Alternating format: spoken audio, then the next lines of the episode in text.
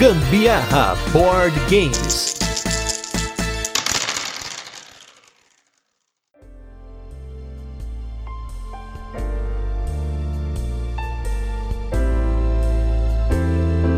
Fala galera, beleza? Aqui é a Carol Guzmão.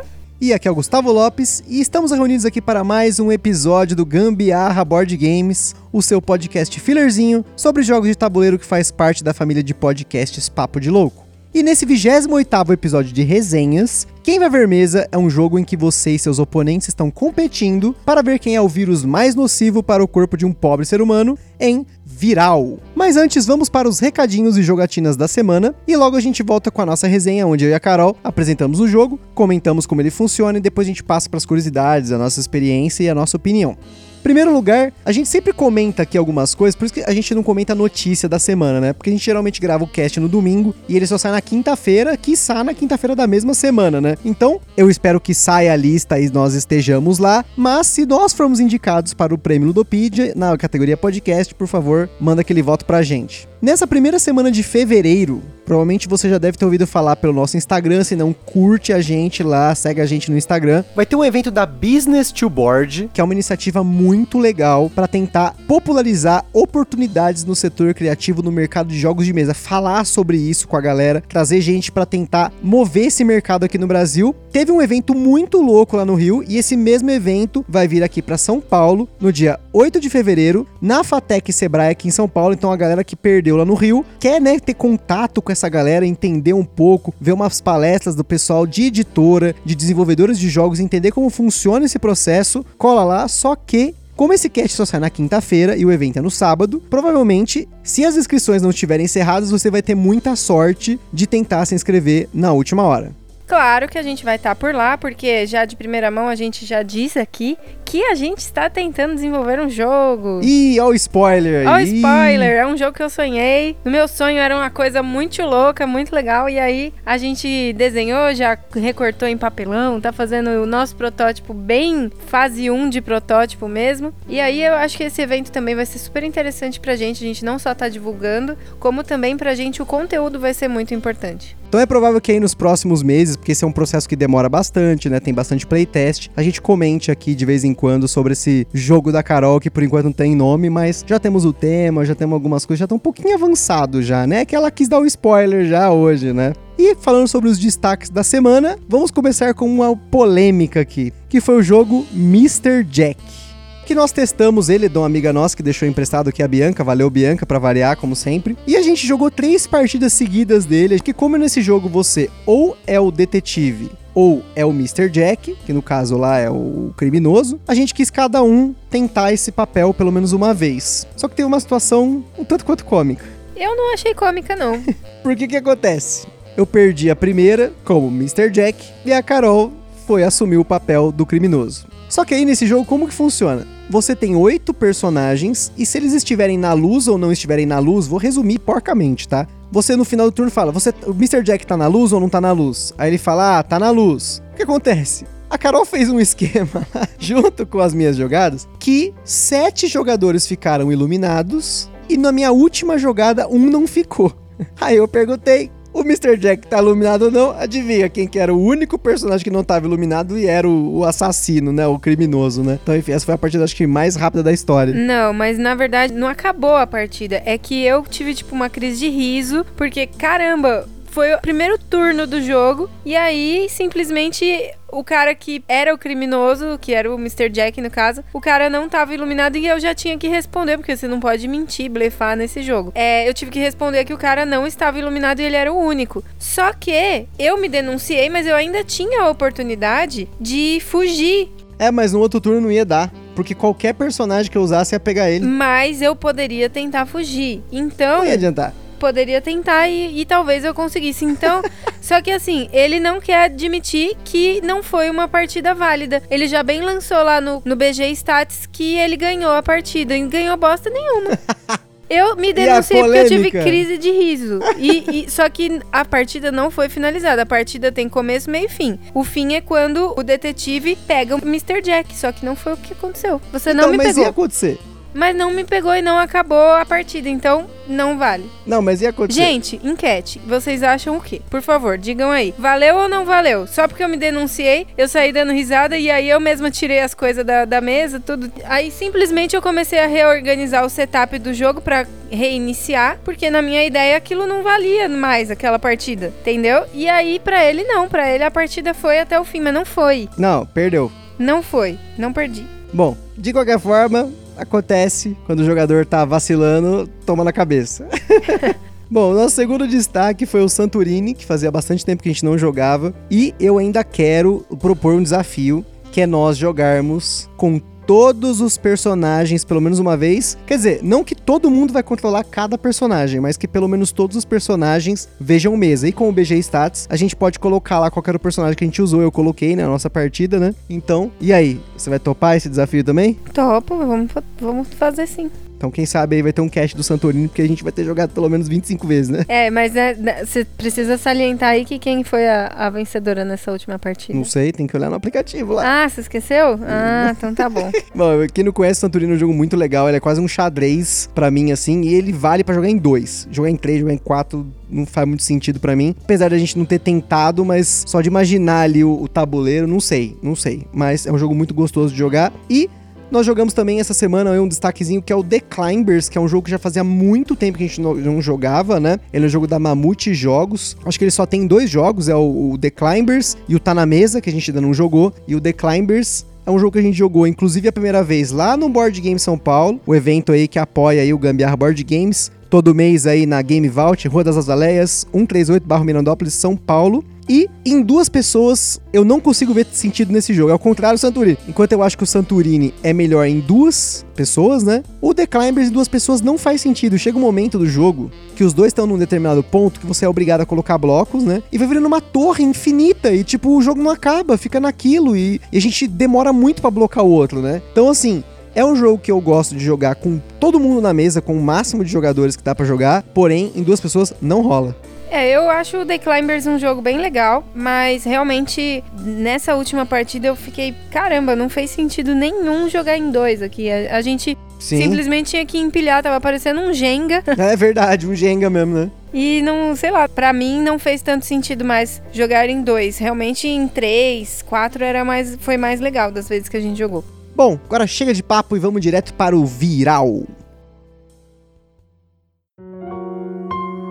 Gente, aproveitando aí que a gente selecionou esse jogo hoje pra fazer a resenha, lembrando de vírus, lembrando que a nova moda é coronavírus. Cuidado, hein, gente? Cuidado, hein? O nCoV, como estão chamando agora, esse novo vírus aí. é- Eu não sei quem não sabe, eu sou enfermeira aqui. E aí eu aproveito pra dizer que Gambiarra Board Games adverte pra você se proteger desse vírus, coronavírus aí. Primeira coisa, gente, é importante que o ambiente que vocês circulam aí estejam bem ventilados. Então, dentro do ônibus é importante janela aberta. Vai espirrar, gente? Espirra, por exemplo, dentro da blusa, espirra no ombro, assim, sabe? Não, não espirrem na mão. A gente espirrar na mão é, é- Muita gente fala, põe a mão na boca pra espirrar, pra tossir. Só que não é saudável essa prática, né? A gente precisa proteger, sim, pra não jogar diretamente as partículas no ar, mas a gente se protege e protege as outras pessoas também de qualquer vírus se a gente tiver, primeiramente, essas práticas, né? De estar espirrando, por exemplo, dentro da camiseta, posiciona a boca próximo ao ombro pra estar espirrando, porque aí a gente não projeta essas partículas no ar. Outra coisa importantíssima, a gente tá sempre andando com álcool gel na bolsa, na mochila, né? Evitando, então, por exemplo, levar a mão, a boca, aos olhos, né? Ficar mexendo na região do rosto com a mão suja, principalmente, né? Depois de andar de ônibus, enfim. É sempre importante a gente estar higienizando as mãos. É uma forma da gente evitar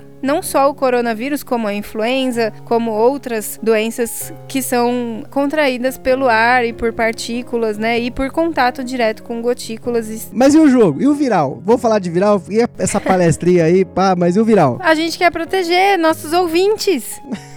A gente tem que falar, vamos. Aproveitei aqui, viu, gente, para fazer uma divulgação a respeito de saúde para todos. Eu sou enfermeira de estratégia de saúde da família, então minha área é essa. Eu cuido da saúde das pessoas, Que é o prevenindo, contrário do jogo, né? Mas a gente já fala sobre prevenindo isso. doenças.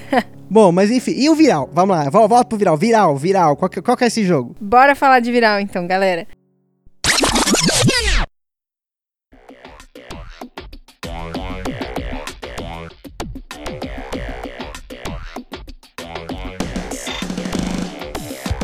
Viral é um jogo lançado no Brasil pela Paper Games para 2 a 5 jogadores, sendo que em 2 ele tem um setup diferente, que é para usar um terceiro jogador compartilhado, e aí com partidas que vão levar entre 60 a 90 minutos.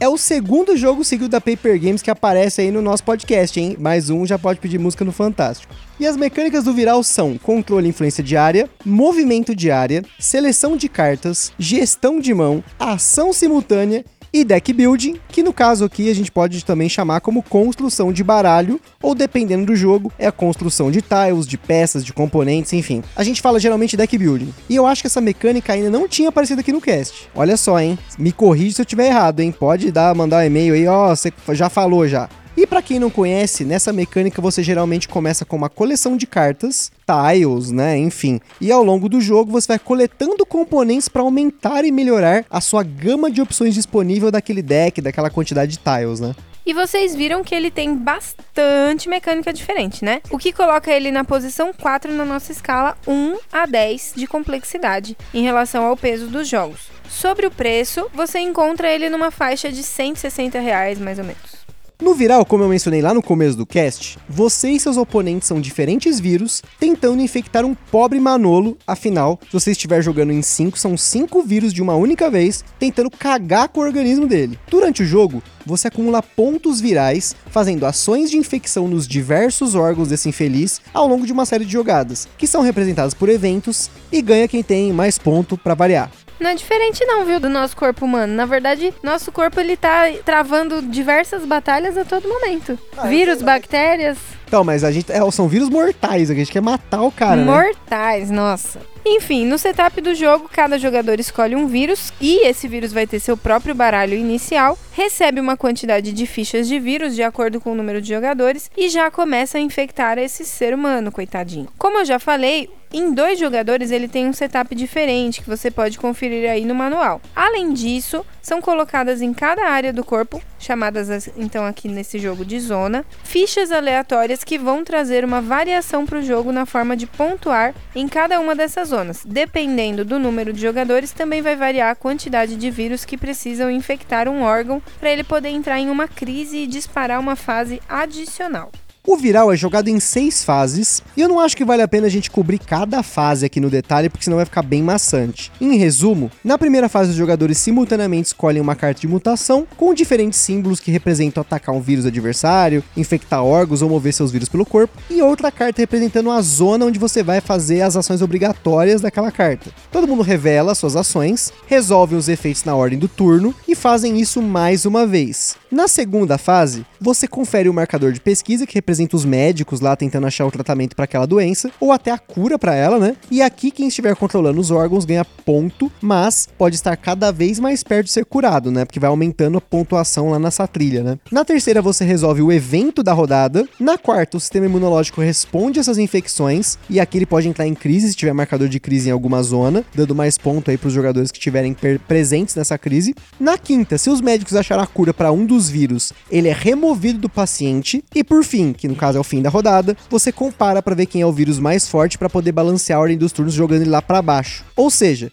quanto mais forte for o vírus, mais baixo ele fica na trilha de critério de desempate. E essas seis etapas são repetidas em seis rodadas, representadas por seis diferentes cartas de evento das 13 disponíveis no jogo, ou 15 se você tiver as promos do jogo que vieram aqui pela Paper Games. Ou seja, os jogadores terão seis oportunidades para fazer estragos massivos no corpo desse paciente. E o paciente e a equipe médica que está cuidando dele, representada pelo jogo, também terá a oportunidade de tentar revidar. No fim do jogo, somam-se todos os pontos virais, os pontos virais das cartas de mutação, afinal, quanto mais mutante, mais perigoso é o vírus, e por fim, um ponto para cada área onde ele terminou o jogo infectando. E antes da gente continuar, para variar, só queria comentar aí mais uma vez, você tá ouvindo o cast desde o início, já deve saber que o Gambiar Board Games também tem o apoio da Acessórios BG, que é uma empresa que faz componentes customizados 3D para board games. Desde playmats até marcador de primeiro jogador, marcadores para você tirar algumas fichas que são de papel e colocar uns marcadorzinhos lá, um, umas miniaturas, né, para substituir esses marcadores para deixar o jogo mais realista. Inclusive, recentemente eles apareceram num vídeo muito legal que o Sandro do Boards and Burgers fez, que é um guia de acessórios muito louco e a Acessórios BG tá lá em peso. Então não deixa de conferir no canal do Sandro Boards e Burgers. E também, se você quiser conhecer mais sobre Acessórios BG, entra lá www.acessoriosbg.com.br. Agora eu venho com uma pergunta polêmica que não quer calar, um tanto quanto mórbida.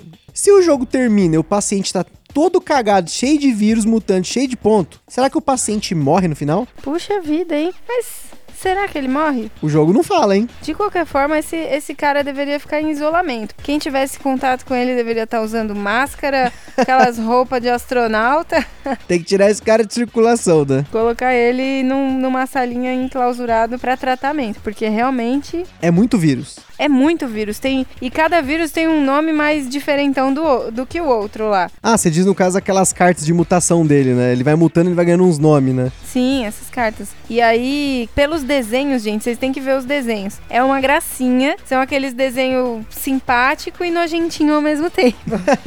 Eu acho que é um jogo muito bem desenhado, enfim. E aí vocês têm que ver como que é a cara de cada um desses vírus que eles desenham, essas, essas bichaiadas toda que eles fazem aí. O cara tá realmente bichado. E é legal que assim, a temática desse jogo foi o que pegou a gente, tanto eu quanto a Carol, aqui em casa, porque eu gosto muito de jogos com temáticas diferentonas, assim. E a Carol, como ela já falou aí nessa palestrinha dela, ela é profissional da saúde, né? Mas esse jogo é meio o oposto do que você faz, né? Ainda bem, né? Graças a Deus. É, se, se a gente é profissional da saúde, a, a questão é exatamente tentar fazer o, o papel do jogo, não de quem joga. Exatamente, a gente não pode ser o vírus na vida É, real, a gente obviamente. quer né? chegar na cura, a gente quer resolver as situações, nada de. Cagar o paciente. Não, pelo amor de Deus.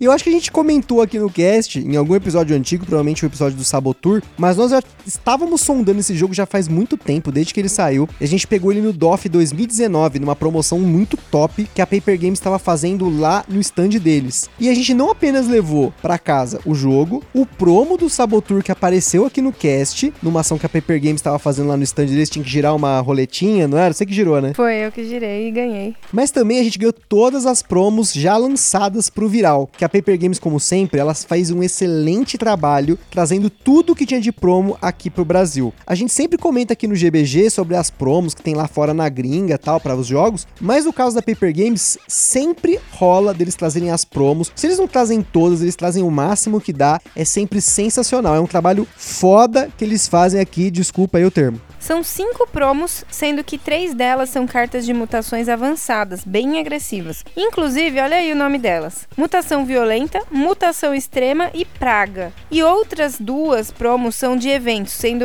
uma delas um vírus em Essen, fazendo referência à feira de Essen lá na Alemanha, e uma outra chamada Vaselitos, que é em homenagem ao Tom Vessel, aquele criador e apresentador que faz tudo no nosso querido canal aí, que é o The Dice Tower. E o viral, apesar da temática meio mórbida, né, como a gente comentou, essa parada de você ser um vírus tentando infectar cada vez mais o paciente e tudo mais, né, o jogo leva isso como uma brincadeira.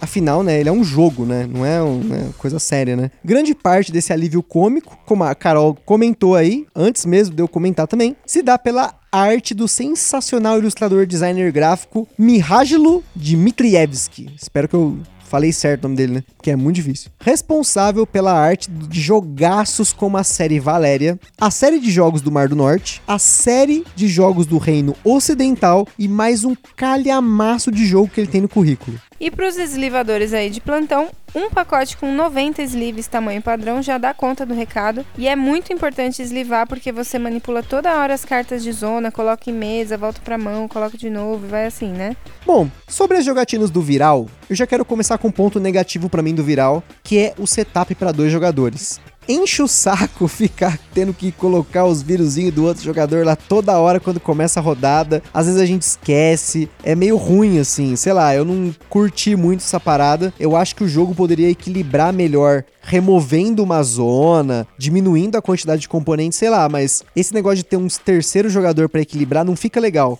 Tanto que ele é um jogo que ele é bem mais legal com mais gente, porém ainda tem um segundo ponto negativo, né? Que é um jogo que gera AP, aquela análise parálise, aquele momento que você fica congelado, tentando encaixar uma jogada por conta das opções que o jogo dá, né, não?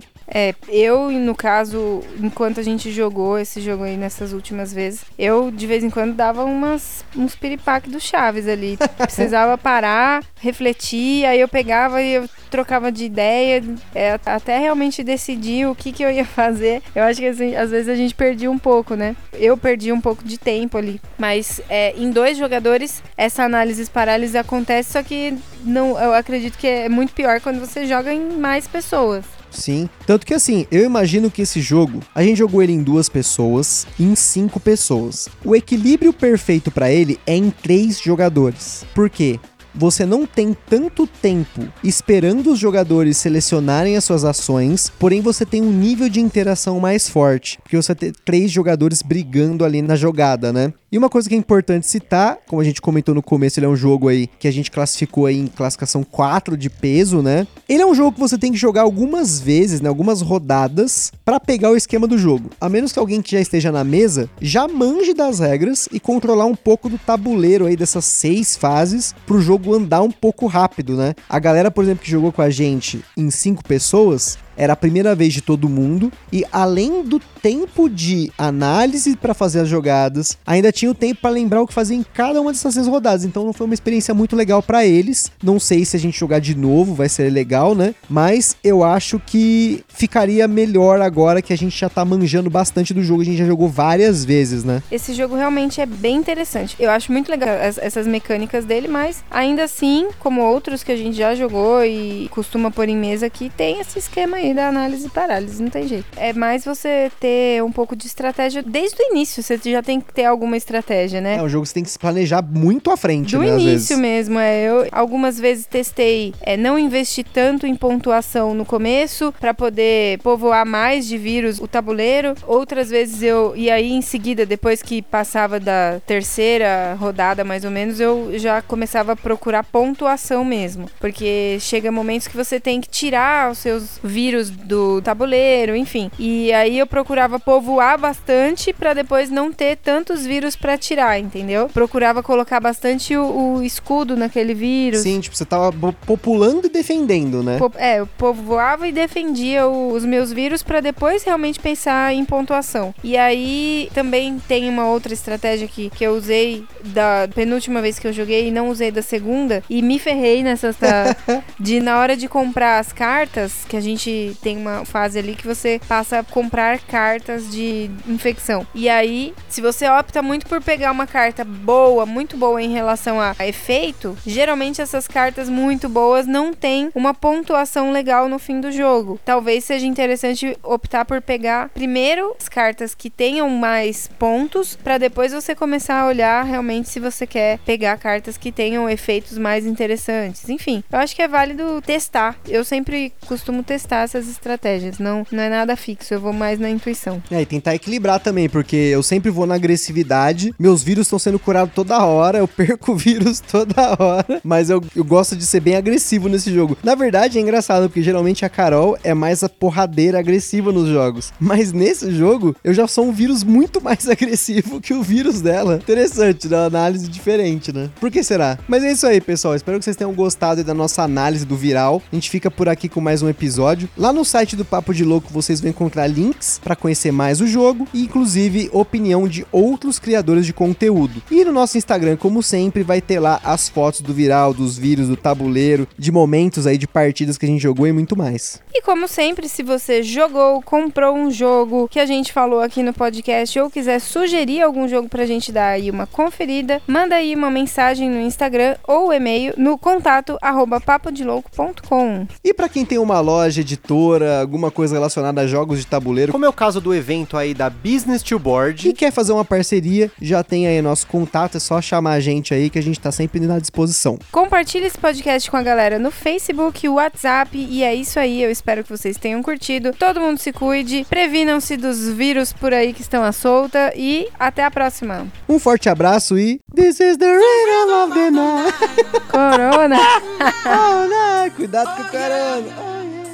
The rhythm of the night.